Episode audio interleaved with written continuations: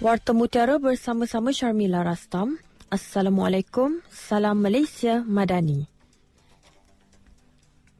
Jabatan Perkhidmatan Kuarantin dan Pemeriksaan Malaysia Makis Pulau Pinang menahan sebanyak 33.9 tan metrik dagangan kayu mengandungi serangga perosak yang diseluduk masuk dari Papua New Guinea.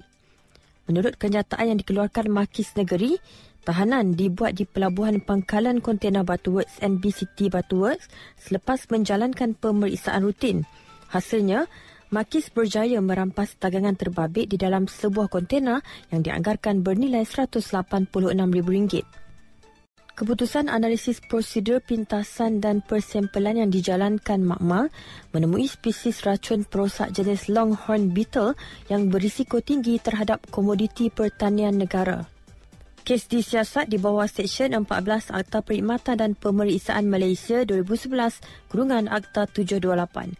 Sabit kesalahan boleh didenda tidak melebihi RM100,000 atau penjara selama tempoh tidak melebihi 6 tahun atau kedua-duanya.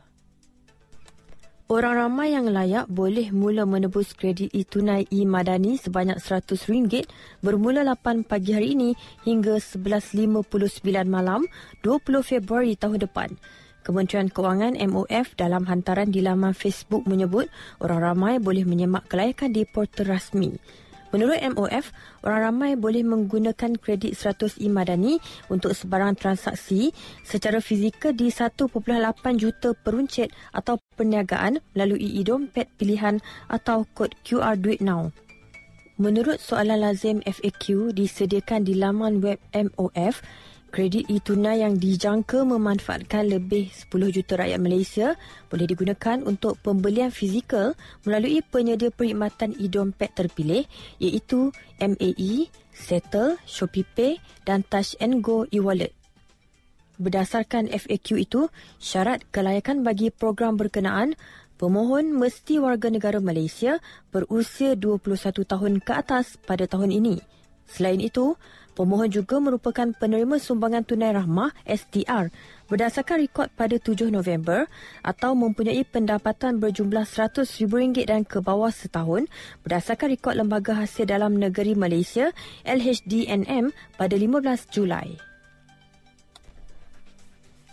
Hasrat Terengganu FC TFC untuk membawa pulang tiga mata berharga dari Stadium Medaria tidak kesampaian apabila diikat satu-satu oleh Penang FC pada minit akhir perlawanan dalam saingan Liga Super semalam.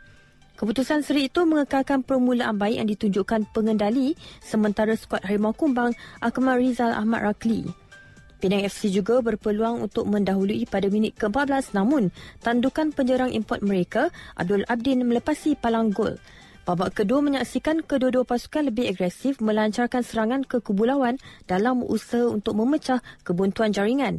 Hasilnya, pemain tengah TFC, Syahmi Zambri akhirnya berjaya meledak gol pertama buat pelawat pada minit ke-60.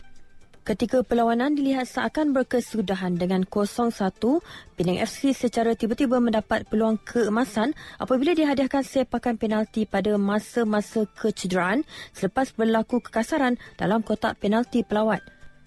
Ketua pasukan Rafael Vitor kemudian tenang menyempurnakan tendangan penalti itu sekaligus memastikan Penang FC berjaya memungut sekurang-kurangnya satu mata dalam perlawanan berkenaan. Dari sungai hingga ke segara, Palestin pasti merdeka. Sekian Warta Mutiara, berita disunting Syarmila Rastam. Assalamualaikum, salam perpaduan dan salam Malaysia Madani.